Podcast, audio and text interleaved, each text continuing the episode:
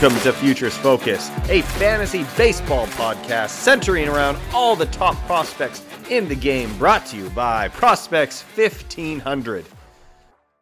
And we are back, baby. We are heading into the 2024. Is that right, Nate? I, I can't.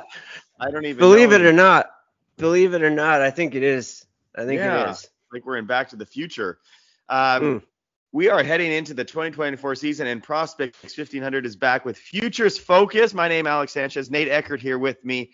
We are back for season five or so of this podcast. Nate, this is what your your second full season, I guess. And Maybe It third. is number two. Number two. number two full season. So Mhm. uh, it's been a while. How are you doing, man? It's been a long time. Oh, I'm doing great. Uh, thank you for asking, Alex. Um, just been enjoying the off season. Uh, personal note: I won my uh, my big money uh, redraft uh, keeper league where we keep five keeps, and it was pretty extraordinary. I, I gotta say. Um, I made a trade. Uh, that cost me my first rounder coming into this year and I made quite a few trades, but they all ended up working out. By the end of it, I had uh, Corbin Carroll, Ronald Acuna, uh, Bobby Witt, uh, who Devers. I mean, you name it, I had them and just rolled. I think uh, it was it was a head-to-head categories league, and um, pretty standard as far as the categories were concerned. But after I made the trade, basically the whole second half of that season, uh, including the playoffs, I lost three categories. Oh man, yeah. That well, Three. you listed those names. Those guys. That's a pretty stacked team. Yeah, three pretty crazy. categories, and I only lost them by like one or two, and so that was uh that was a lot of fun to say the least. Yeah. Yeah. Um, you know, it, it's good to be back. We we took a long break here on the off season. Um, that wasn't, I guess, the plan per se. Um, but I think it's going to work out for the best. I'm I'm feeling refreshed. I'm feeling like even more than one episode a week as we uh, reach Mhm. the preseason here. Um, Mhm. getting back into it. I mean, it really is fo- football. Like once football's Yeah. over, I just feel like I'm ready to go. You know, And so Absolutely. Super Bowl's here, of course, but I, I feel like I'm just like my weekends are open now, and I'm just ready to go with baseball. for so, sure.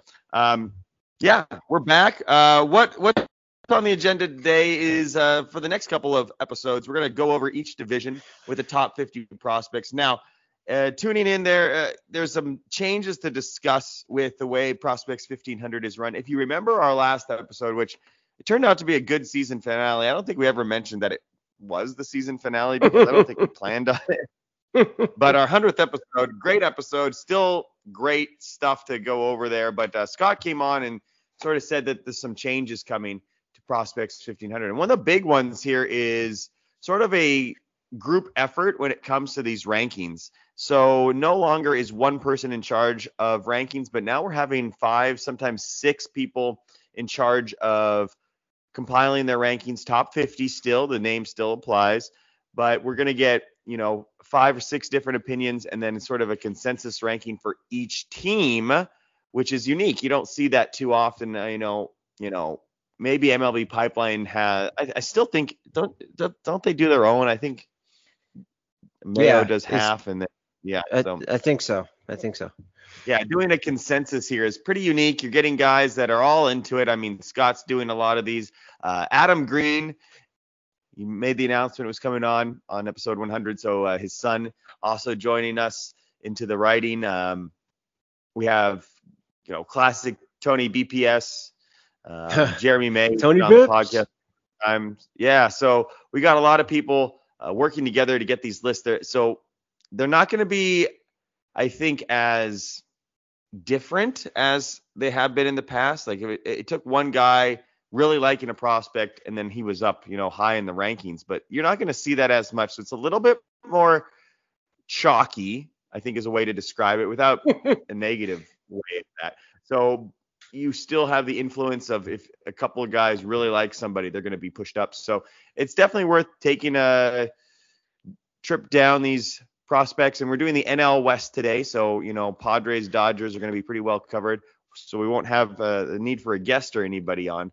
But uh, it is something new. What do you think about that, Nate? And um, your thoughts moving forward on some of those changes? Yeah, I love it personally. Um, I, I think it allows all of us uh, to do basically what we want to do, which will only improve the quality of our articles, um, of our social media posts. Uh, we won't be, I think, pigeonholed is a bad is a bad term, but we won't be restricted from uh, talking about other players or writing about other players um, in lieu of only talking about our allotted teams. So I, think that uh, freedom is always a, a great thing, and for the creative the creative minds that we have. Um, I'm really looking forward to putting together some some some really great stuff, um, some stuff that the readers should be looking forward to because now uh, we are no longer chained to one team. we are now free, free yeah. at last. And I think that only uh, that's a good point. I hadn't thought about that. Yeah, yeah, I hadn't thought about that in uh, in the way that you're sort of proposing that, but it is true. Um, I think one of the big appeals of the site is the consensus ranking we do overall, like with top mm-hmm. 200 prospects or so each time mm-hmm. we do it. Mm-hmm. Um, and so this sort of matches that formula in a way, mm-hmm. I think. Yeah. And uh, it definitely does allow us to write about some other teams. Um, with the Padres, you know, I was in you were the Dodgers, of course. Um, right you know, you're lucky because the Dodgers were your favorite team, and so yeah. I'm sure you could always find something to write about. Um, right. The Padres are not my favorite team personally, and so it did feel a little bit like a chore at times to find mm-hmm. something. And if I, you know, because I'm I'm following them, but I'm following my favorite team first, and then prospects in general because of dynasty teams that I have, and then yes. the Padres. So, well, I think I managed to do it okay and that I didn't have any like crazy wrong takes. It does make it a little bit safer when everybody's sort of chipping out and it has a passion about, you know, somebody else has a passion about Jackson Merrill because they got to see him. Um, or I'm here, you know, watching the the Quakes and the a Dodgers prospect that I'm I get to see in live. You know, I think that allows us to do a little bit better. So let's jump right into it here. Again, we're going to go over the NL West today, and we're going to start with the best team in the NL West. That is, of course, the Arizona Diamondbacks, because they went to the World Series. So unbelievable, right? No, it's okay. Hey, Corbin Carroll, man. That was crazy. I love yeah. Corbin Carroll. Needless to say. Filthy. So uh, I think what we'll do here is discuss the rankings of the top uh, couple that we have here. So we'll give you the order in case you haven't checked out the article. All these can be found on Prospects 1500. They're all out and available right now to check out. So this list was done by Scotty, Tony, BPS, Craig Bracken, who we've had on as well, Adam Green, Clint Fass, John Dodge, and Jeremy May. So that is six people, seven people. Let's do some math, Alex. 7 mm-hmm. people involved in this. So uh, right now, first episode. Tier first, one, Jordan. The first episode. Yeah, right. tier one is shortstop Jordan Lawlar. In in tier two, we have outfielder Drew Jones, followed by Tommy Troy, 2023 draft pick shortstop. That concludes tier two. We move on to tier three with Yu-Min Lin, a left-handed pitcher. Uh, number five is Gino Groover, and number six, even uh, Ivan Melendez. And uh, we'll continue on as we move forward. But I do want to discuss these guys in a little bit of detail to give everybody their fair share. So Jordan Lawlar, tier one, I agree with that. I'm I'm sure you agree with that too. We both are big fans of young shortstops. Jordan Lawlar makes his debut last year. wasn't the greatest debut. However, seeing this kid live, I have seen him live, and he just knows what he's doing. I think is the best way to describe hmm. what I saw from him. just a ball player. He's going to be fine. I don't care about that 31 at bat call up in September. Um, you're getting a lot of speed from this guy. You're going to get some power, probably reverse those as he gets a little bit more mature. So something like a 1530 this year, maybe maybe 15 is a little aggressive, but uh, definitely a speedster. The the only issue here with Lawlar is is the playing time with the Diamondbacks and you know Geraldo Perdomo, who I guess technically is an all-star. Um, that's the guy that he sort of has to dislodge.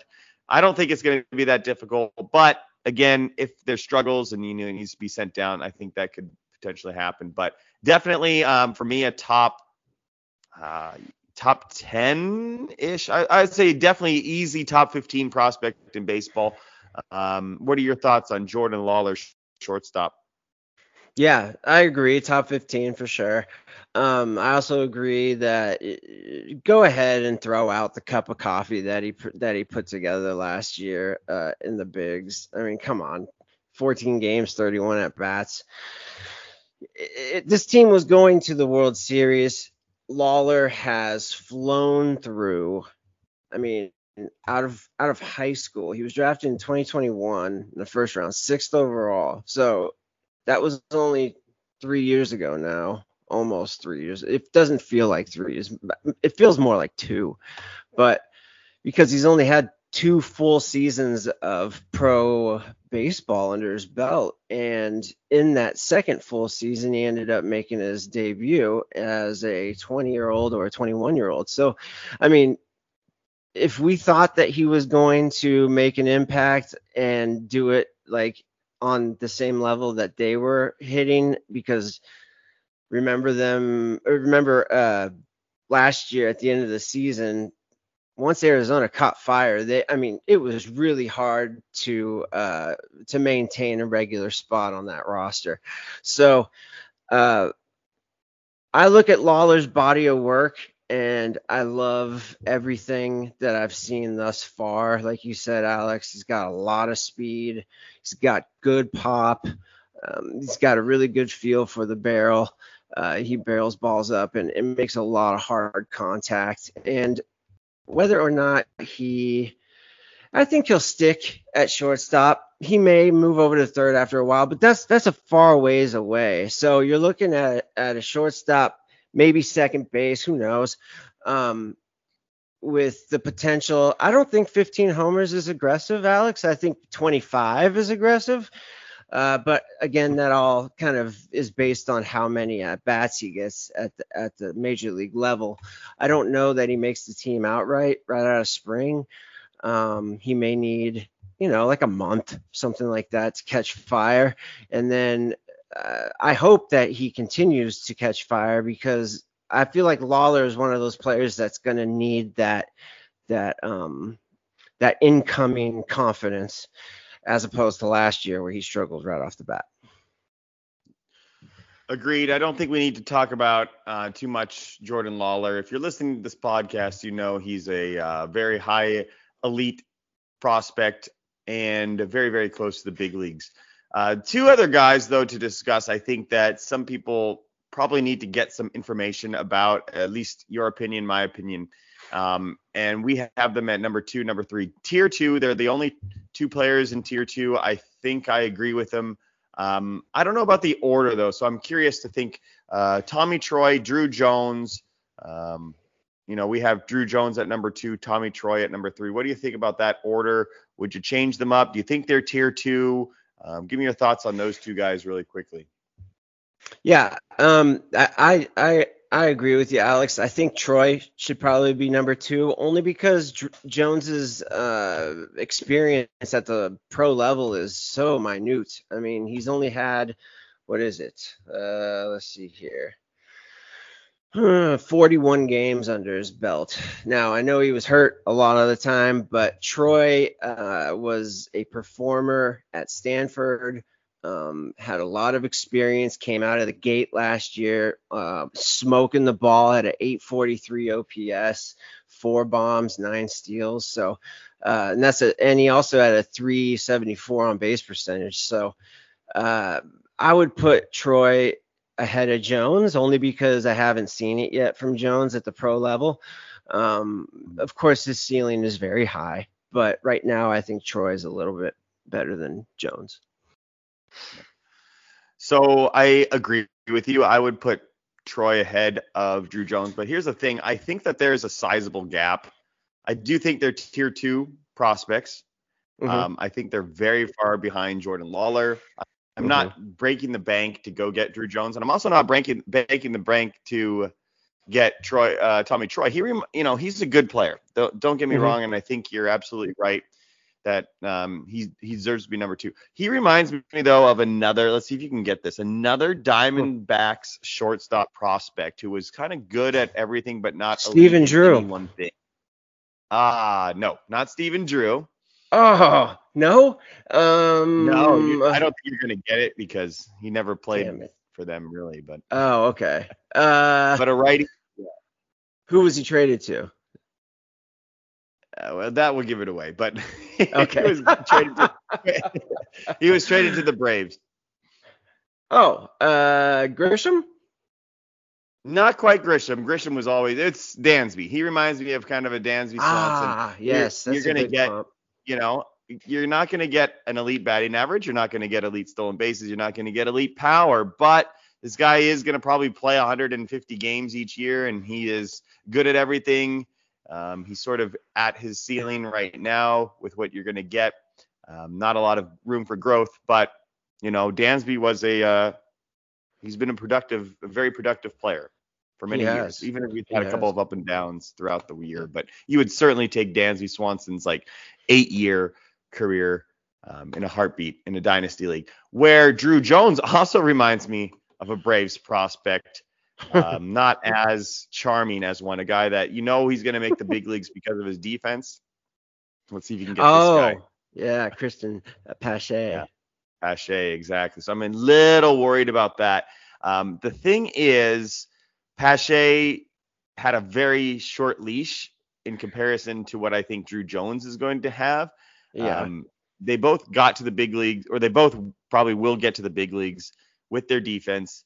Um, but is going to give every chance to succeed because he's, you know, they, I mean, they, he's such a high pick, right? That oh, yeah. they've so much invested with him. So, and the name and everything. So mm-hmm. I think he's mm-hmm. going to get a lot longer leash. So I do think like he can produce, but I do get Cristian Pache vibes from him in terms of like, he's got so much skills, but he's just never going to put it together. So um, I take a chance on him though, because like you said, you said it, right? 41 games or whatever. Yeah. And, he just uh, hasn't had about, enough.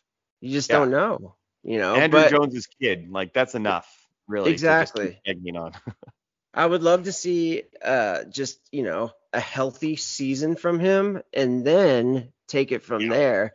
Like in last year's first year players draft, I think that was last year's when Jones was available. Or was that? Yes, no, I'm sorry. Correct. Was it yes last year? Yeah. yes. Well, this year. I mean, I don't last year's draft, this year's first player draft if you're in leagues, I guess. Yeah. So yeah. Um I would have taken him uh if if I had that high of a pick. I didn't, but only because his ceiling is is so high, you know, but we just haven't seen anything from him yet. So yeah. And then like you're going to see this all the time because it was so close between him and Jackson Holliday, and Jackson Holliday mm-hmm. is so much clear of a guy that people are going to just be down on Drew Jones right now. Mm-hmm, mm-hmm. I don't know. I think he's yeah. he's worth a gamble on because you're going to get him for cheap. Probably if he if he's going to blow up, right, and become a superstar, this is the cheapest you can ever. Absolutely. Yeah, absolutely. Because say he comes out has a good first month this yeah. year. Oh my God, his his oh yeah his his stock is going to go sky high as it should. But yeah, your your best bet is to get Drew Jones right now. Yeah. Um, okay, after that we have the tier three. Um, to be honest, I you know I don't know. What do you think about Yu-Min Lin? I actually think he's probably closer to Tommy Troy and Drew Jones than those two are to Jordan Lawlar. Is that too crazy to think of? I really like Yu-Min Lin. No, I don't think it's too crazy. I, I think that they they did a good job of separating Jones and Troy, and then putting uh, Yu-Min immediately after them, but also putting him at tier three.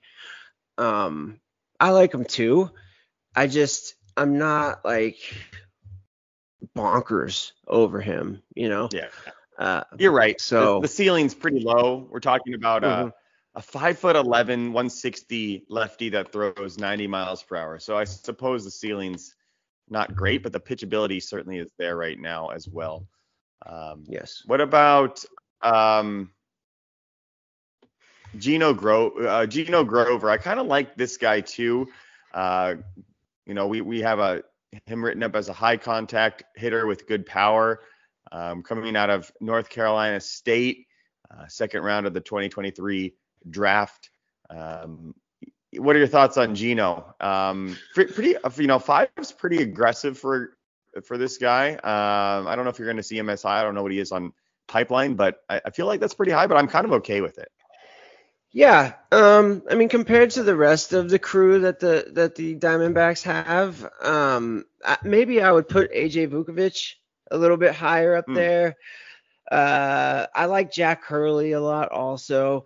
Groover, um, you know, he's young. He was drafted this year, last year, whatever you want to call it, 2023 in the second round, and uh, he's got he's got good hands and a really good hit tool. Um, let's see, his OPS was eh, 743 in his cup of coffee. He got, well, wasn't actually, it was a pretty big cup of coffee. He had 27 games played, 99 at bats. But again, it's his first year, so there's only so much you can do and say about it. However, he was promoted all the way up to single A advanced, so that says something that they're confident in him. And they signed him for what was it? Uh, it was exactly at the slot, 1.7, 83 mil. So uh, he reminds me of like a Cam Collier type, where you're gonna get really good bat to ball skills, um, uh, and he's gonna be a hitter no matter what. I don't think that he's gonna be running. I don't think he's gonna be fielding a whole lot. He's gonna be a corner infielder, uh, either first or third, and I think he's gonna hit well. And then if we were talking about this system a few years ago, Kristian Robinson would definitely be discussed. he was the number one Mhm. prospect. Uh, I think even on our lists a few years ago. Um, obviously Mhm. had some legal troubles. It seems to be behind him now. Um, Mhm. Just so everybody kind of knows, um, he got all the way up to Double A last year.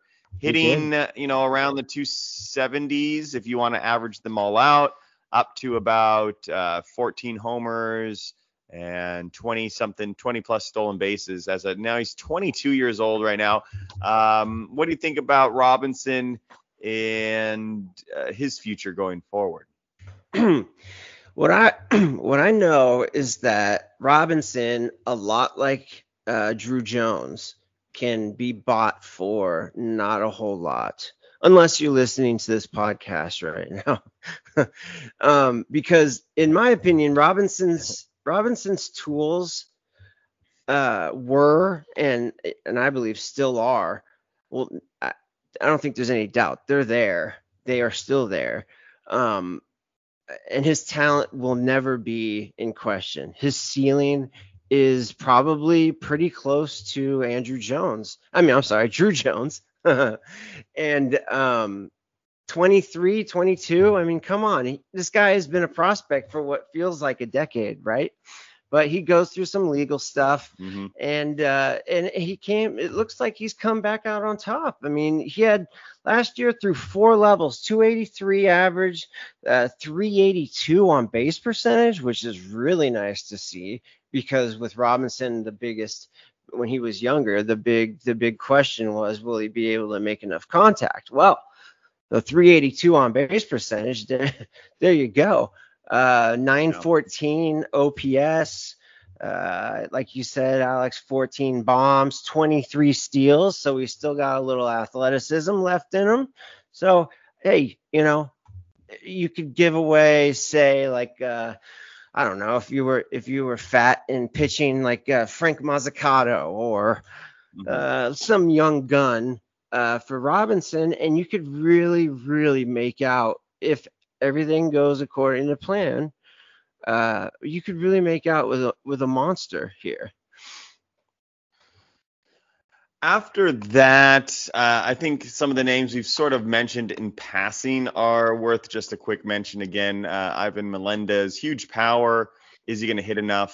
Um, I like, I kind of like to invest in these guys. I feel like power gets you to the big league, so it's not, it's not something I would pay a lot for, but um, he's an interesting name. You mentioned Jack Hurley, who is sort of a toolsy outfielder. There's actually a lot of these guys in the coming weeks that you may not have um, heard about prior to this last season, but all of a sudden you take a look at their stats and and stuff like that, and you're gonna there's a lot of these tooled up outfielders that are getting into Double A right now. But uh, Jack Hurley reminds me of a lot of those guys um, that we'll be talking about. You mentioned AJ Vukovich, who again seems to be around, has been around forever. Yeah, uh, forever. His yeah, he's coming up close.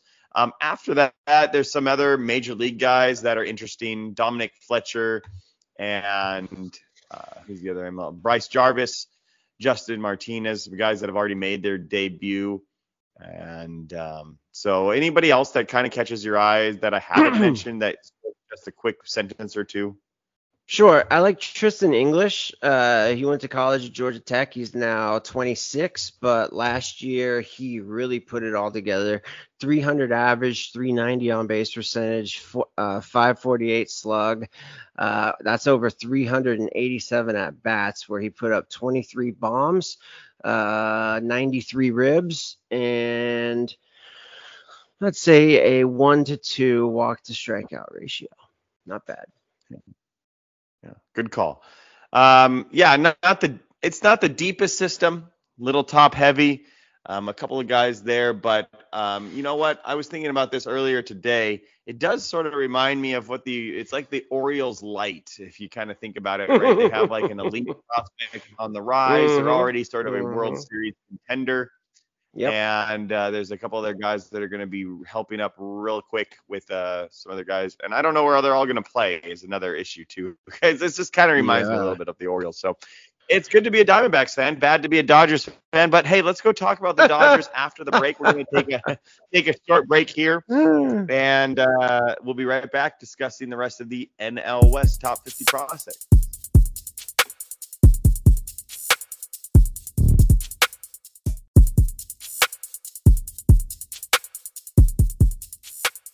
And we are back discussing NL West top 50 prospects. We are moving on to the Los Angeles Dodgers. And Nate, I know that's your area of expertise, so I'm going to go ahead and sort of uh, give you the floor here just to give you an idea of where we're at with Prospects 1500 because if I'm not mistaken, um, you actually didn't have a say in the rankings here with that. Is that right? No, I, I did not. Yeah. They, they, I, uh, they put it together, and um, after when I asked about it, uh, Scott said, "Actually, Nate, I'm sorry, we've already we've already got it ready to to uh, publish." Yeah. So I was a few days late, um, but that doesn't mean uh, that I haven't been paying very close attention, and uh, that also doesn't mean that I'm not excited for our brand new 2024 prospect uh, farm system.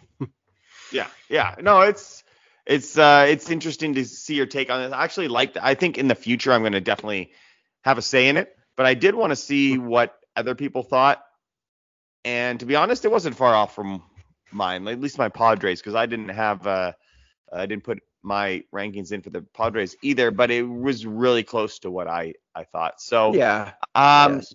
just in case you haven't read the list here, uh, we have like uh fake prospect number one here in Yamamoto for the Dodgers. We don't need to talk about him.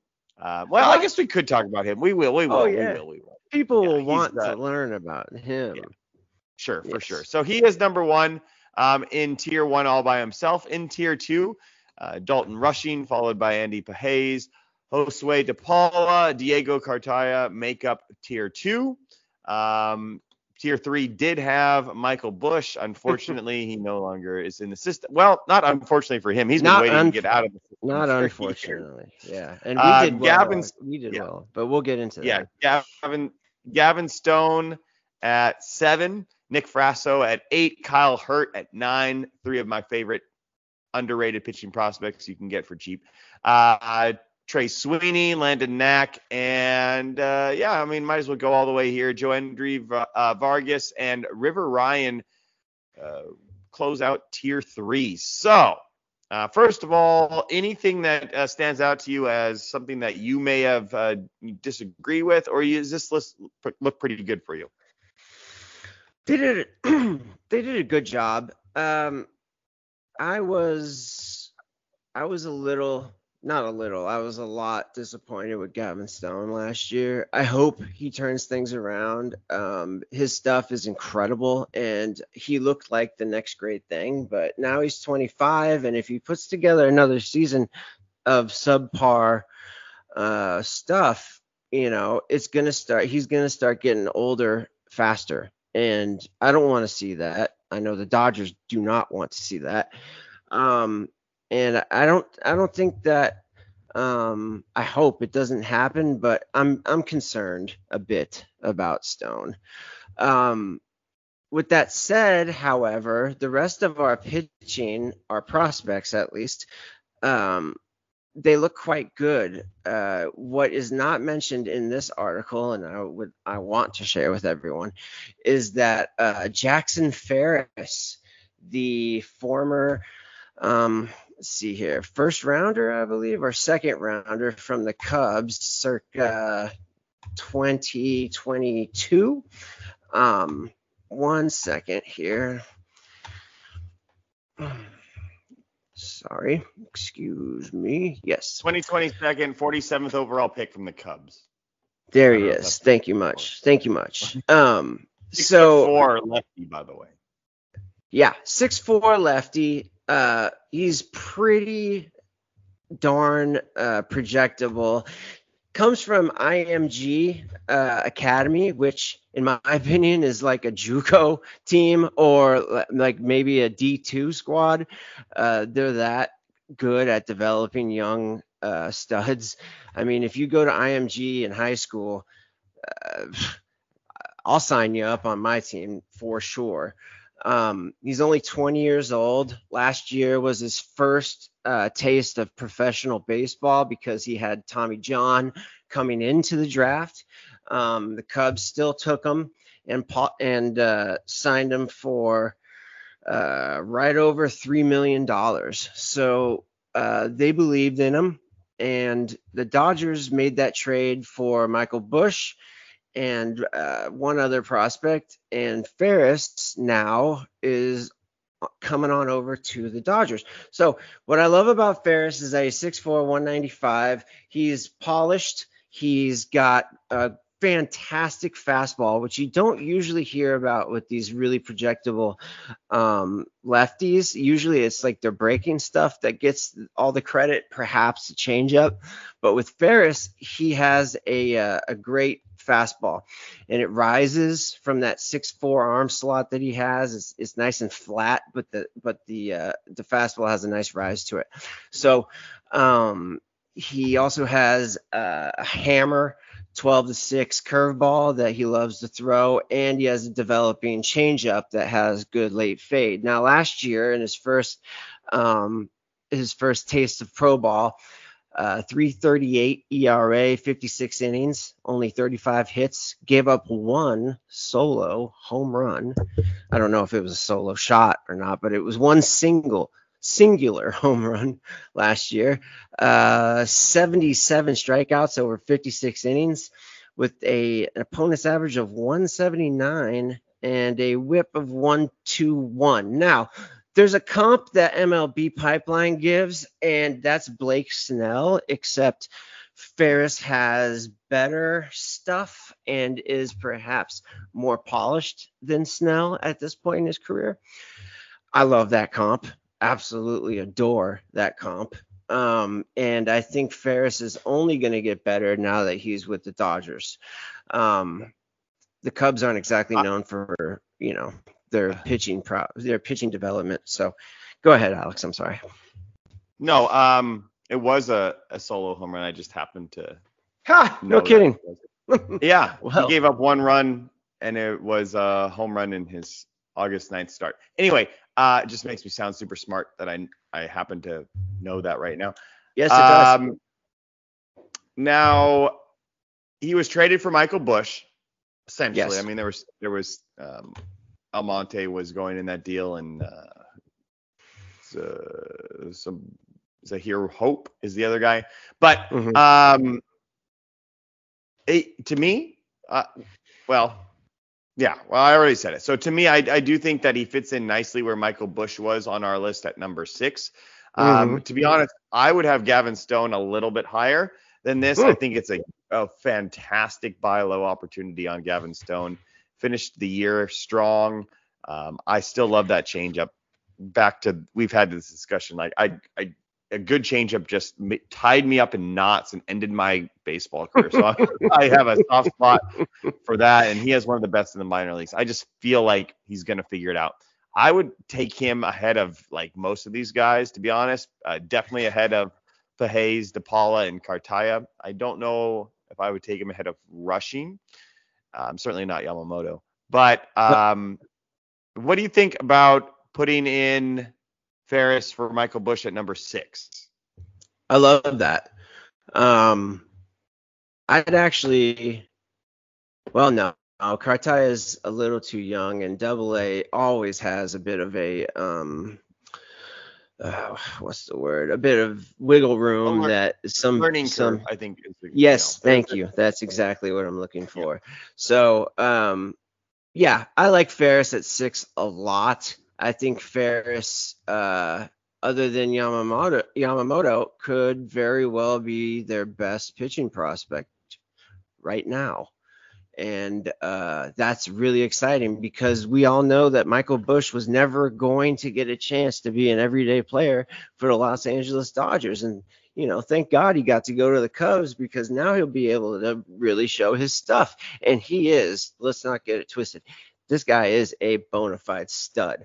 So I think in the end, it was a win win for both teams because the Dodgers, you know, we could project Ferris into being like a potential number two ceiling, um, maybe even a number one if we're getting crazy and uh, mm-hmm. Gets to go to uh, to Chicago and uh, you know show his stuff off. So I, I think it's a great deal, and it only improved our overall system. It's hard to take away from such a great hitter, but because he wasn't going to get a, a shot with us at the big league level, I love this. I love this trade. So let's move up to tier one and go to Yoshibo Yamamoto, the, the Japanese yes. import that we got to have a very nice preview in the World Baseball Classic, where I think a lot of people got to see just how good he is. I think there's no doubt he's. I mean, he's it's so unfair to call him a prospect. I guess the only question that remains um, is where do you take him in your first year player drafts? And I know the generic answer, oh, it depends on your team and everything like that. but let's, let's, throw that all out the window right now. Uh, I don't think I don't think you're taking Langford. Uh, you're not taking him over Langford. I, I you agree with that? Uh, I don't know, man. Honestly, uh, I don't wow, know. I love. I love, I love Langford. I really do. Um, but Yamamoto is filthy. So I'm taking hard. Langford every day of the week for sure. Are you taking no Langford what, num- number no matter one what overall my, then? The build of my team is. Yeah. Is that what? So you're thinking about it basically. It sounds like if you if you are going for it this year, you're going. Which it's hard to get the number one pick in a draft where you're also going to go for it the next year. So I don't know how relevant that is. Um, right. But yeah. Um. Yeah, I think Wyatt Langford's like you have to take him Oh, I'm right I thought the with, question. I, am right there with you as far as okay. as Langford is concerned. I love yeah. Wyatt Lang. Everything about him. Absolutely. Yeah, I mean, everybody does. He's, love. he's the hot yeah, thing right now. He's, so he's it really does. It does come down to uh, Dylan Crews or Yamamoto. What do you think about that? I take Yamamoto over Crews. I think I'd still take Crews. Mm-hmm. Um, and then uh, I guess it depends on sort of who you like next, but uh, Skenes or Yamamoto. Ooh, I Chihuahua. Um, yeah. Again, For me, that's you know, where it gets. tough. That's where it gets. yeah, tough. that you got to start looking at your team and and such because really it's a coin toss. I mean, really and truly. Um, I hope that Pittsburgh doesn't uh, rush him because that's you know what everybody wants them to do. Um, but he's the best pitching prospect out of college since Stephen Strasburg, v, you know, uh, Yamamoto. So, um, but Yamamoto, if you don't mind, Alex, I could just explain a little bit Sure. to everyone out there if they if they aren't um, too well read up on him or whatever. If you happen to have one of the top three or four picks in your uh, first year player draft coming up, um, this is what you would be getting. Uh, Yamamoto is he is undersized um, by today's MLB standards, but it's 5'10, 176 pounds. But with that, he's very athletic. He's very strong uh, in his frame, and he's got uh, a very powerful uh, arsenal. He throws a fastball that will live right around 95, 96. He could get it up to 99, and his uh, delivery is effortless. I'm talking like doesn't even look like he's going to throw the ball past 60 miles an hour. It looks that easy, and then the ball just explodes off of his hand. Um, everything moves. He commands everything in every quadrant that you could that you could possibly imagine, um, and that's just his fastball.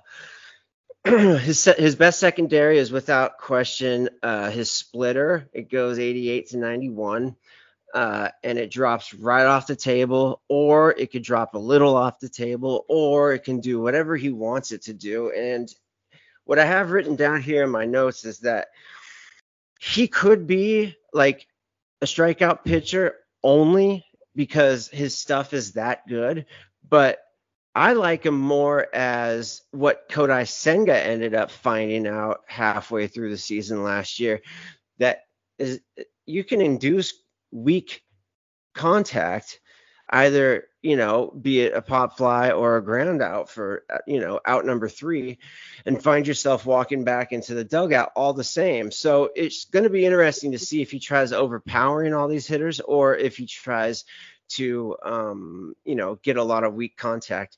Um, on top of the disgusting splitter, he has a 76 to 78 mile an hour curve.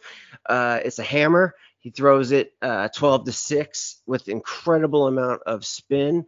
And then um, last but not least, he has a low 90s cutter slash uh, small slider that he can spot anywhere he wants. So uh, just imagine somebody who has these four above average above average pitches with in my opinion his best secondary his best secondary is his best pitch. That's that splitter.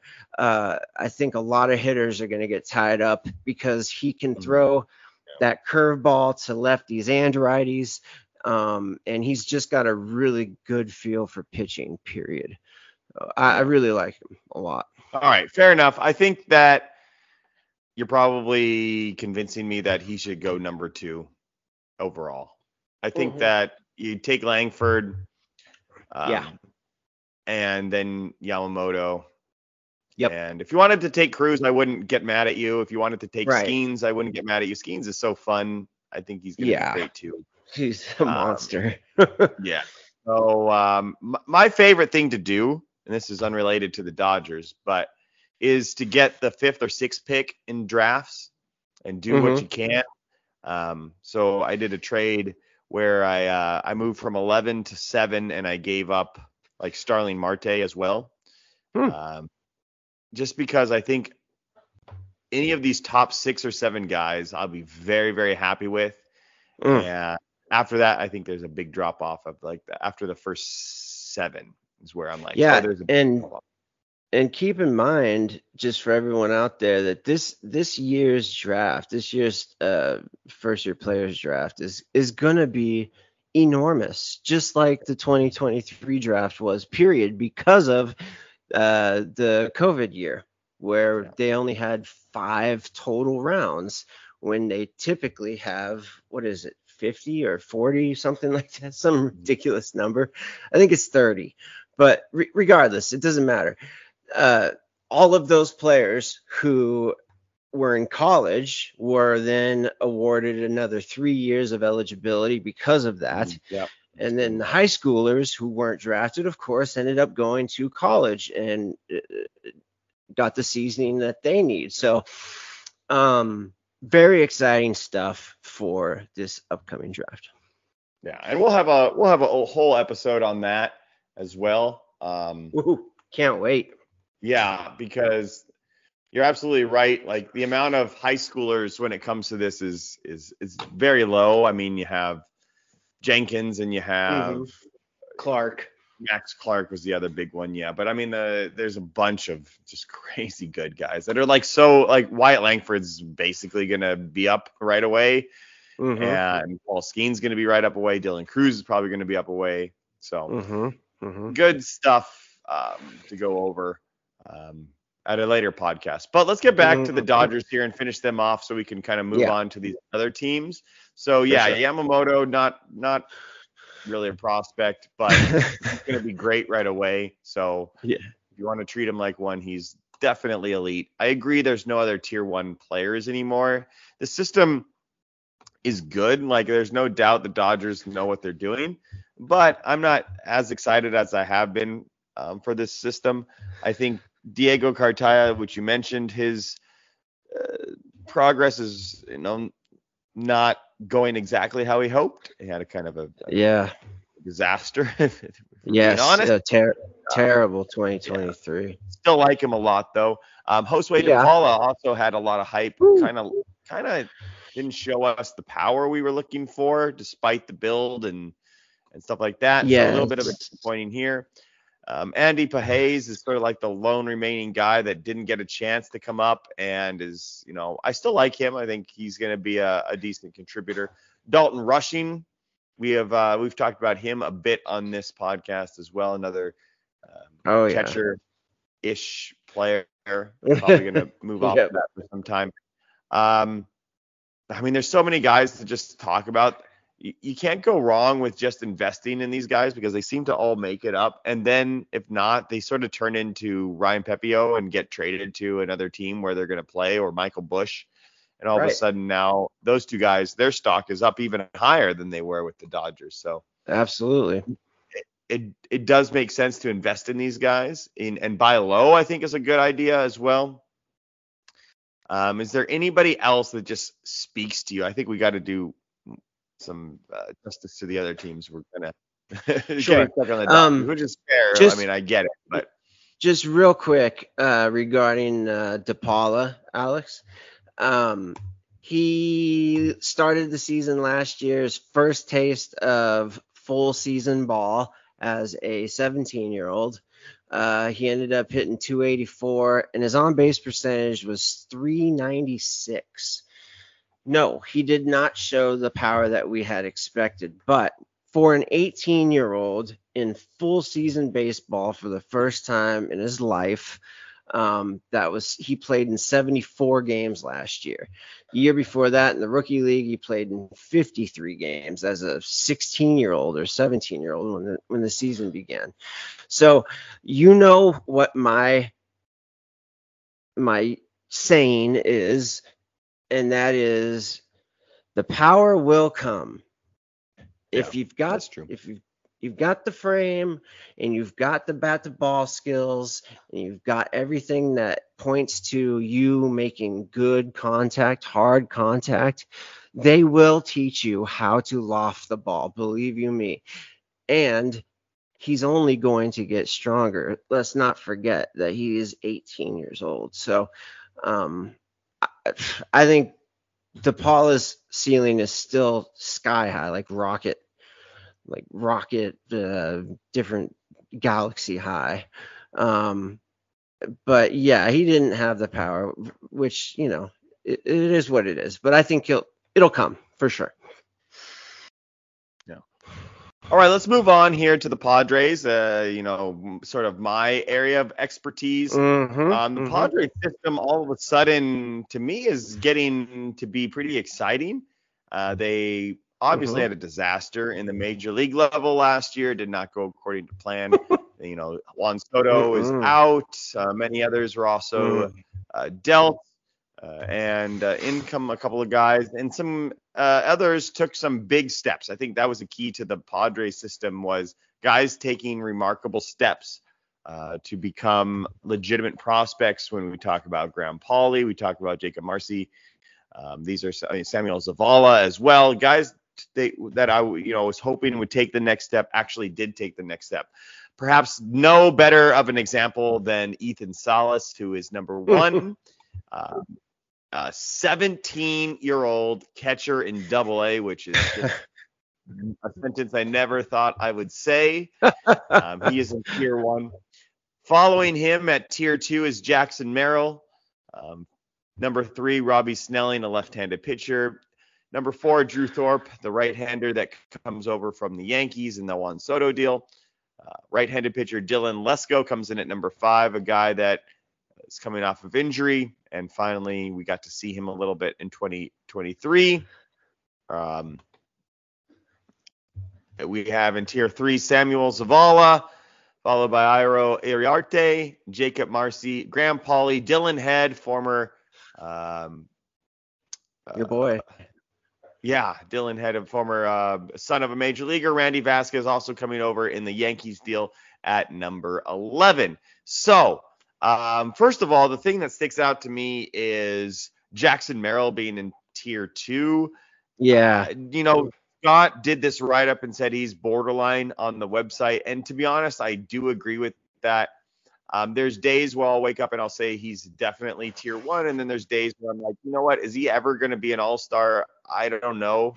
Um, but at the end of the day, the progress that he's been making is giving me very, very high hopes that he will be a very uh, all star ish type of player. The power finally came. If you read any of the write ups that I did since 2021, I was just always waiting for the power. And in 2023, 15 home runs while maintaining a decent average um, certainly is encouraging.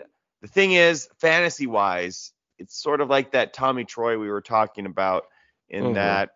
You know, I don't think 30 homers, definitely not 30 stolen bases. He's probably not a 300 hitter, but he's not going to do anything poorly. And when this team gets going, you know, the runs should be there. It just should be a nice player. Um, and I bet that's an all star once or twice. So to me, a tier one player, I do agree. Ethan Salas is like turning into this generational talent right in front of our Mhm. eyes, which is really fun to see. Uh, again, fantasy wise, though, if he stays at catcher, I'm not as excited. Um, and I think he's so good behind the plate that he might stay behind catcher for a long time. You know, a lot of catchers, uh, they come up, Bryce Harper, Carlos Delgado. These guys were catchers to start, and then obviously they got off of it and became megastars. I don't Mhm. know if that's happening with Salas. I think he's going to probably stay there um, and Yeah. play, and which makes his fantasy profile a little less encouraging in terms of like I'm going to shell out everything I can to get him. Um, but you just don't see 17 year olds in double A like ever, let alone catchers. I mean, I think what what is it? Adrian Beltre is the last one to do that. Uh, He just got elected into the Hall of Fame. yeah. So you you just have to go ahead and jump on the train here. Um, the ETA isn't even a problem. I think in my write up, bro, you might, might not see him until 2030, but like, which makes okay. So that makes it he would that would be like when he's 21. Right, yeah. No, I know. That's what's that's why I'm laughing is because it's Yeah. it's crazy. It's just it's nuts because when you did that write up, he was 16, and it really wasn't that big of a. I mean, eh, that was pretty accurate. But Yeah. now we're looking What next year? Yeah, next year. what? So You know? you have to you have to put him. I mean, this just doesn't happen. You're gonna look silly. Like I would rather put him in tier one at this point than not put him in tier one and then have Yeah. him just become a mega star because like nobody can ever fault you for putting him in tier one right now. No, just- absolutely, absolutely So not. those two I would probably have Merrill and Salas. After that, um, I don't even know. Uh, yeah, I think you know Snelling, Thorpe, and Lesko are good tier two ish players. Mhm. Probably Zavala would get in tier two for me as well, if I'm being honest. And then after that, I do like I you know I like Graham Pauley a lot. He he reminds me of you know we talked about Hurley for the Diamondbacks. There's a couple other guys Mhm. that I'm going to mention in the coming weeks. Jacob Melton, Blake Dunn. These are guys that just blew up and, Mhm. and we're not even close to top 300 guys um, overall. And now, you know, Graham Pauley's is fringe top 100. Mhm. And, you know, if you take a look, 23 homers, 22 stolen bases, all the way up to double A. Um, just does everything really, really well. 308 average, just a stud at third base. So, um, to be honest, I, I like Graham Pauley a little bit more than uh, a few of those other guys. I might even put him in tier two. So, um, Hmm. Drew Thorpe, another guy. Don't get crazy with Thorpe. Just, you know, I think when you get traded for these superstars, people get excited and they're like, well, he's got to be great. And I do think that he's good. The ceiling isn't high with the Drew Thorpe, but the floor is very high. So take that for what you will. He's probably debuting this year as well. Um, Robby Snelling is the guy you probably want to go for with a pitcher in this organization as a 20 year old lefty. Um, he's made huge strides and Huge. I'm very excited to, to see what he does. Um, other than that, you know, um, after after kind of the Graham Pauley, I think it does drop off a little bit. I'm not super excited about uh, tier four with you know Martarella and Mazur and Bush Jr., uh, Eguy Rosario. Um, so not not not worth getting into too much detail there. But um, anything else you want to mention? I kind of flew through the Padres there to give us a chance to talk about these last two teams, but um, Yeah. it's an exciting now, and uh, you know there's some guys here for sure.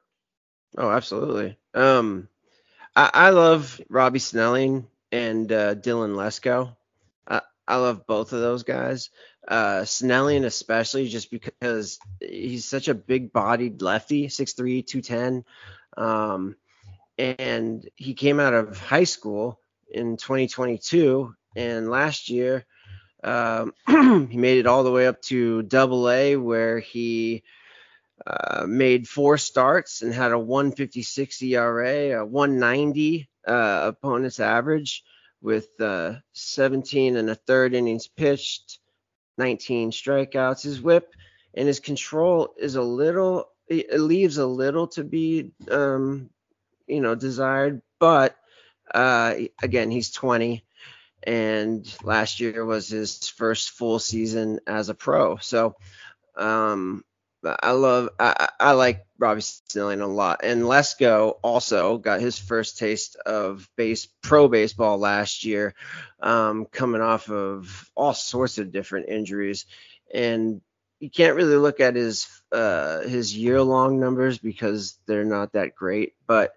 um, toward the end of last season. For example, his second to last start, he went five innings, only gave up one hit, had nine Ks, did have three walks, but um, you could see how nasty his stuff actually is. Um, so he's an exciting young right-handed pitcher also for the Padres, and I hate it. I hate it so much because you know I hate the Padres, but Mhm. their pitching, their pitching prospects with uh, Snelling, Lesko, Thorpe. I like uh, uh, Mazur also, or uh, Maz, yeah, Mazur. So there's a lot of things to be excited about if you're a Padres fan. If you're a Dodgers fan, uh, you hate every last word that I just got Mhm. done saying. Now, another name we should mention that you will not find on our list here at Prospects 1500. This came out. Try to find the date here that this came out. Uh, January 4th, and this guy signed January 15th, and that's Leo DeVries. He is a 17-year-old shortstop that uh, signed for 4.2 million dollars, and Ugh. he is uh, a very, very highly thought of international prospect. Um, some claiming one of the you know best out of the last couple of years Mhm. uh, overall. So he has a long way to go. So did Ethan Salas, though. However, and so remember the Padres. The Padres have done really well in this area in the last couple of years. So do not be afraid to jump on him in first year player drafts this year. So you know, don't take him over Matt Shaw and Tommy Troy and even Max Clark and those types of guys. But after that, like, you know, at, at 12, 13, 14, I bet Mhm. you he falls in a majority of leagues and you'll have to wait. But I would much rather have him than a lot of the other guys that people are going to uh, probably pick ahead of him. So be on the lookout if you're in the teens for that name, Leo DeVries, uh, shortstop, 17 years old. We have, you know, there's no stats or anything yet, but a guy that certainly has potential. Roderick Arias kind of he jumps out to me as a guy that like had a lot of hype and then kind of, you know, people forgot about him and, you know, he's kind of making his way up top one uh, top 100 charts right now. And we'll get to him when we get to the Yankees, but uh, definitely a name we should mention. And uh, that kind of wraps up the Padres. So let's move on to uh, the Colorado Giants. Rockies. Let's go. Oh, the- the Rockies. The Rockies. oh, that's right. The Rockies. so of course of course the rockies were always going to appeal to me as a prospector when you can tell me that half of their games are going to be played at Coors Field. It's it's just so tempting to go after that and yet we haven't really see it uh, play out in the last couple of years. So No. well, forever it means. Um you know this list uh that again you can find on prospects 1500 no tier one players i think Oof. there's some people out there that might put uh, Adael Amador in that tier. I'm not super on board having him in tier one. I could be convinced for sure but um yeah yeah i mean here's the thing. When what's the last tier one prospect for the rockies that's panned out? I mean i guess that's the question right? Todd Helton. So, um, if you're gonna if you're on the fence, then you almost by default have to lean to tier two, and so I get that. Um, so Adael Yeah. Amador, shortstop, comes in at number one on our rankings. Um, Yanquiel Fernandez comes in at number two, power hitting outfielder. Uh, number three, Sterling Thompson, one of those guys, uh, five tool outfielders that is going to be a, a big theme here going on the next couple of weeks. Comes in at number three. We move to tier three, which is Chase Dollander, Jordan Beck, and Zach Veen at four, five, six. Uh, Dyan Jorge at number seven. Hunter Goodman, a catcher, kind of, at number eight. And then Benny Montgomery, who is everybody's darling, at number nine. Uh, Mm. rounds out tier three. So, uh, first of all, your thoughts on the system, uh, the tiers, and kind of the order that you see there. Yeah. Um with the Rockies, you know, it's tough, right? I mean, if, in order to win, you have to pitch. And it just seems impossible for any pitcher to ever have any sort of actual career in Colorado, which really starts to beg the question like I mean, I watch a lot of Dodgers games, and every time they go to Colorado, I see maybe, I don't know, 5,000, 8,000 people in the stands. Now, I could be mistaken, but it just feels like that stadium, which is enormous, by the way. I've been there, it's huge. It just feels like it's it's empty at like almost every time I watch games there.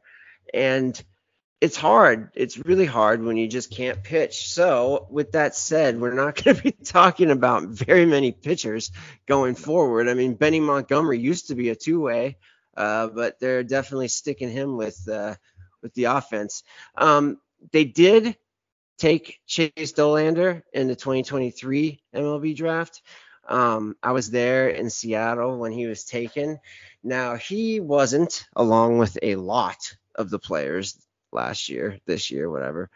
Um, he wasn't there, and my question was going to be for him. How excited were you before the draft? And how excited, if that's even the word to use, are you now that you are a Rocky? But Jesus. lo and behold, lo and behold, he wasn't there, so I couldn't ask him. Uh, but I'm sure he's listening now. So Chase, how are you feeling about the old Rocky Coors Field, uh, you know, dichotomy? Um, can't be feeling too good about it. But if anybody's got the stuff to, uh, you know, just maul his way through, it would be Dollander. I mean, that guy's he's filthy. But again, who knows what's going to happen? You know who I do like a lot, and I like the uh, the little seventh ranking here is Dyan Jorge, um, Cuban defector. He's 20 years old. Um, he is 6'3", 170. Um, but he's gonna add muscle. He's Cuban. I mean, how many Cuban baseball players can you name that don't eventually end up growing into power? Uh, he's 20 years old. Probably said that three times already. Um, and last year he hit 306 with a 375 on base percentage, which was the most encouraging stat for me because when you're 6'3 and you're 20 years old, you usually don't have the greatest hand eye coordination. But this kid obviously does because he's good enough to stick at short, uh, fielding wise. And so long as he comes, you know, he comes along mature, uh, physically in his maturity, I don't see any reason why this kid can't be the next big uh, thing for Colorado at shortstop. Um, I know that that's pretty crowded there, but you know, so long as you can hit, you, will you'll get up there eventually and, and get a spot. So um, I think the guys did a really good job on the rankings. Uh, Benny Montgomery, I'm surprised to see is only 21 years old now. Still, again, another kid that feels like he's been in there forever. Um, but he's only 21, so you know he could still figure things out. Another one is Drew Romo, who I was big on before. Still, I'm I'm I'm a believer in Romo. I don't think he's going to be like a perennial All Star or anything, but I think he could be an above average starter. Um, Veen is obviously the biggest question mark for me. I mean, his on base percentage last year was 309. Uh, I, I just don't know what to make of it, other than the fact that when certain players hit double A, it's like just this wall made of diamond. You can't even, you know, you can't even begin to imagine breaking through it. And I, Veen has had a lot of double A at bats going back to two years ago. And he just has not broken through and hasn't even come close to it. So, um, we'll see how all this goes. Now he's hurt also, so uh, that can't help. Um, but apparently he's supposed to be fully healthy for spring training, so we'll, we'll yeah. see. We'll see what happens. Yeah, yeah. Veen has been uh, seemingly a different prototype of player every year for the last couple of years, yeah, so he's quite too. interesting to see. Um, Jordan Beck, I think, is another guy that uh, is very alluring for fantasy. Um, he's super power, good defensive outfielder, which you need to be in Coors. You can't be a plotter, which makes me a little nervous about Fernandez. Um, mm. But with the, mm. the DH, certainly can be in, in mm. something. But um, you know, you got you got to catch some ground out there in the in the outfield. So um, here's another guy that sort of just caught my attention recently. He's number 12 on the list.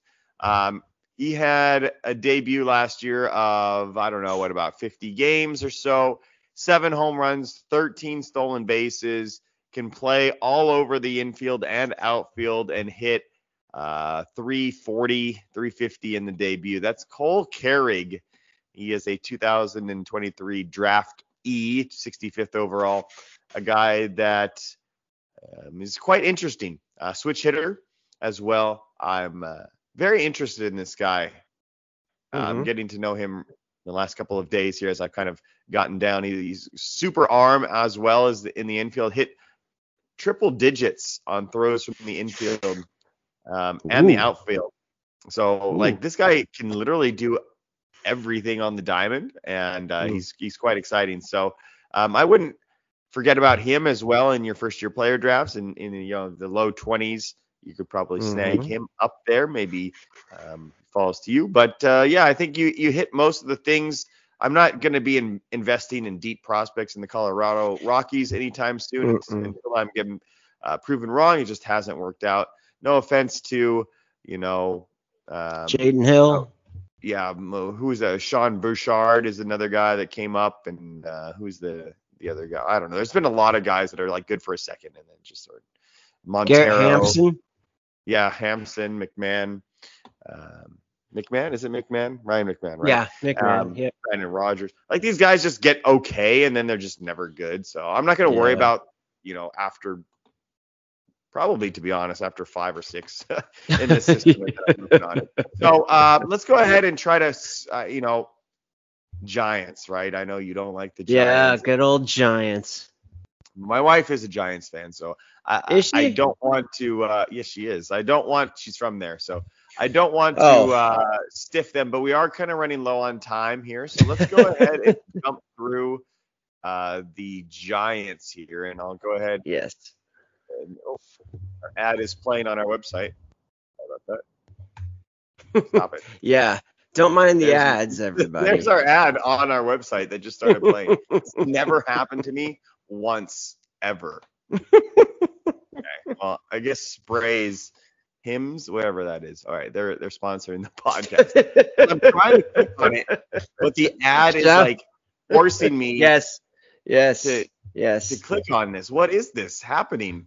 Okay. Oh, Scott Scott's getting paid under the table, obviously. literally never had this problem. Okay, there we go. All right, well there you go, Giants. That's your. Oh, you're playing again. Okay, stop it. Look at that. What is happening? I'm It's- trying to click it's the- on the Giants. it's the I can't get to them. It's the okay, I have to Giants. go to the- I have to go to the other side. Okay, I got it. All right, so uh, that, well, no one's listening at this point anyway. But uh, tier one, tier one is Kyle Harrison. You know what? Everybody's so on board this Kyle Harrison train. I, I'm still not putting them in tier one yet. But, um, tier two, Carson Wei- uh, Weisenheim.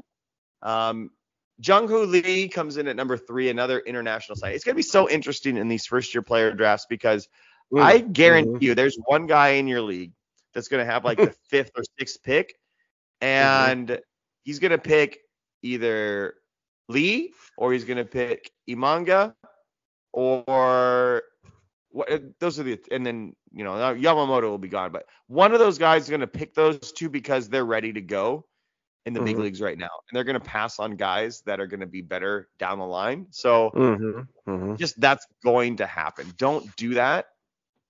Okay? Um, because you know, Lee and Imanaga are just kind of above average players at best. Mhm. my- Right. Maybe I'm wrong. Um, after that, uh, Rayner Arias at number th- uh, four in tier three. Marco Luciano, ah, number five. Your your very favorite, Alex. Know, we both have loved him for a while. Bryce Eldridge. Oh, oh uh, don't don't don't don't group me in there with you. You on don't. that You never Marco liked Luciano. Luciano? Come on, you highly. Ah, no. 22. ugh. Um, labeled as a shortstop still. I find that interesting. Um, Bryce, we're getting crazy here at the end. Okay, so Bryce Yes. Eldridge, one of the uh, two-way players, quite interesting at number six. Reggie Crawford at uh, another two-way player at number Another seven. two way. They love their two-way players. Uh, Grant do. McCray, been around forever. It seems like is number eight. Walker Martin, um, who I really like. I think he might deserve Good to be name. higher. Um, yeah, Good good, baseball name there. Um, Hayden Birdsong, if we're talking about good names, that's a cool name. Even better. Um, even better. now. yeah, yeah. I think uh, Birdsong at number 10 is actually a bit low. Mason Black at 11 and Wade Meckler at 12 an outfielder. After that, it's it's there really is not a lot to discuss. It's the Giants. Like it's, it's, it's the Giants. Yeah. So uh, what do you think? Kyle Harrison is he tier one for you? Let's go quickly on this. He is. He is. Uh. He was he was one of the pitchers that brought me home the championship in that uh, the aforementioned league I uh, was talking about that I won. Uh, I picked him up uh, probably a couple weeks uh, before the championship, and he came through with a, a very pivotal start for me. So I, I'm I was a believer on Harrison before the yeah, the I was yeah.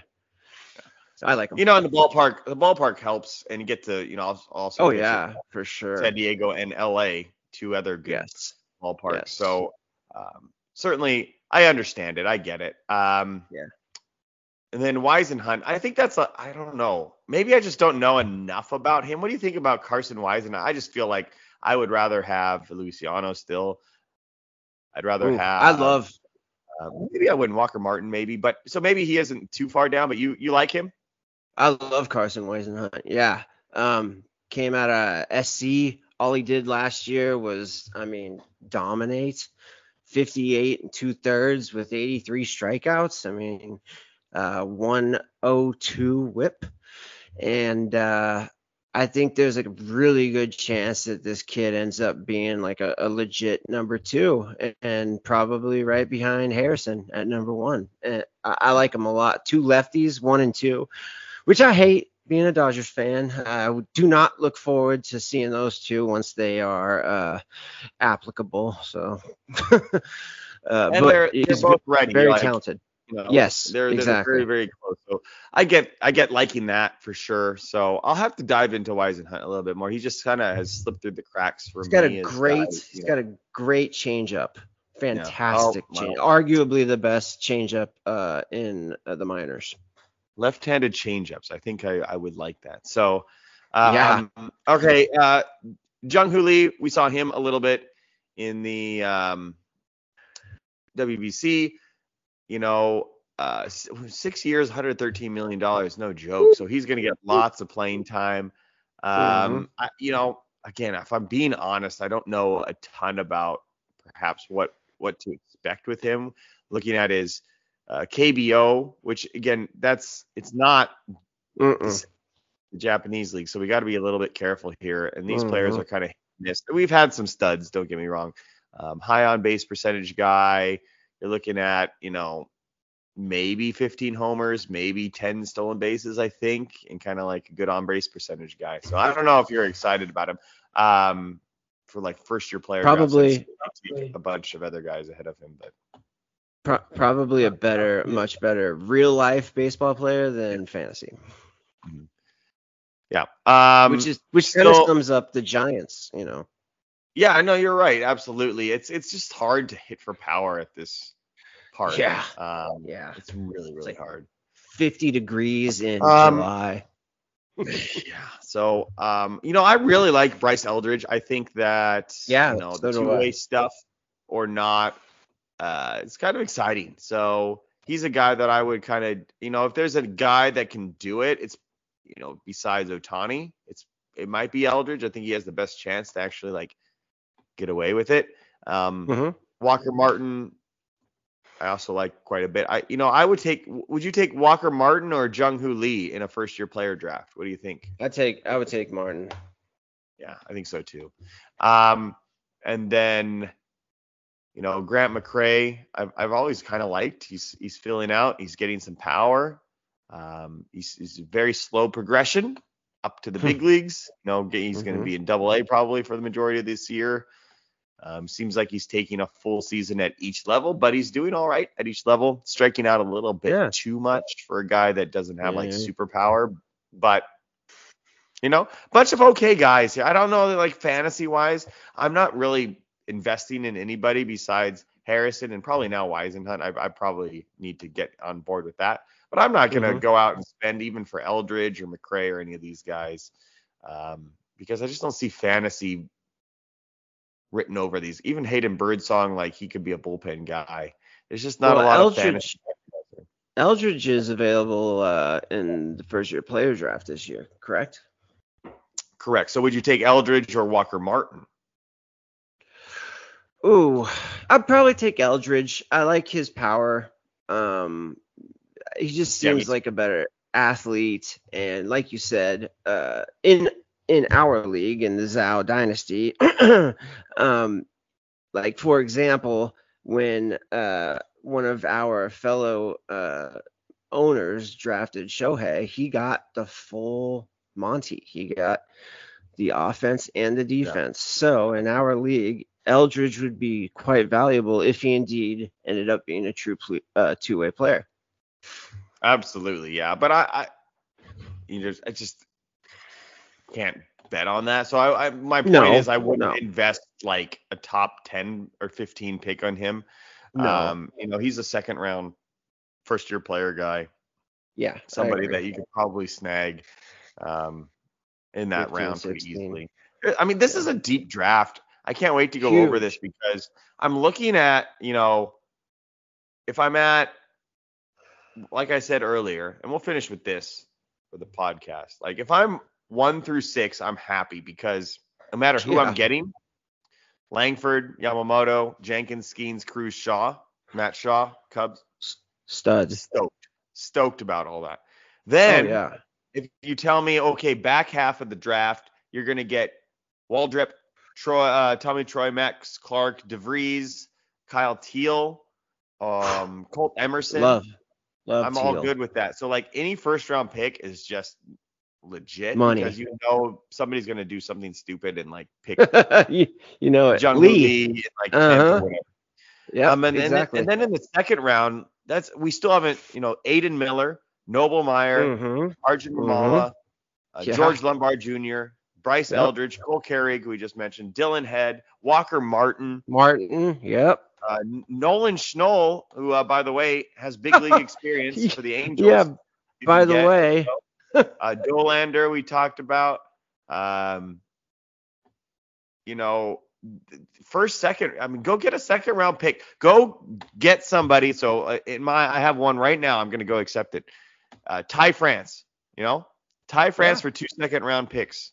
Boom, done. I'm gonna go do that. It's, it's yeah, I'm gonna do that too. Good idea. Yeah. Good thinking, Alex. So get second round picks right now because they're gonna Absolutely. people are gonna fall too. You're telling me in some leagues like Colt Emerson is going to just fall to the second round for whatever reason. Like it's just random name. I don't think he should, but obviously, but like right, one of, but he will.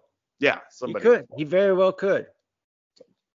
Anyway, we'll get into that. That's the preview. Um, let's go ahead and uh, let the listeners go on with their day. They don't need to spend the entire day with us, but we're excited to be back. So we're sorry we are. it, we ran are. a little long today. Uh, oh my God, it ran long. um, so uh, appreciate if you listen to this entire thing so far. Sorry again for the Giants making you listen to all the other teams you hate first in order to get to our team. But we're back and we're still figuring things out. So we'll get our timing back, just like in the spring training yep. games. You know, we don't come out first game and, and feel ready, but we're there to go. Nate's good to have you back. This is Futures Focus. Likewise. My name's Alex Sanchez. We'll be back uh, as soon as possible to continue on with uh, the NL Central, NL East, and the rest of the divisions uh, top 50 for prospects 1500. So uh, stay tuned. We'll see you soon.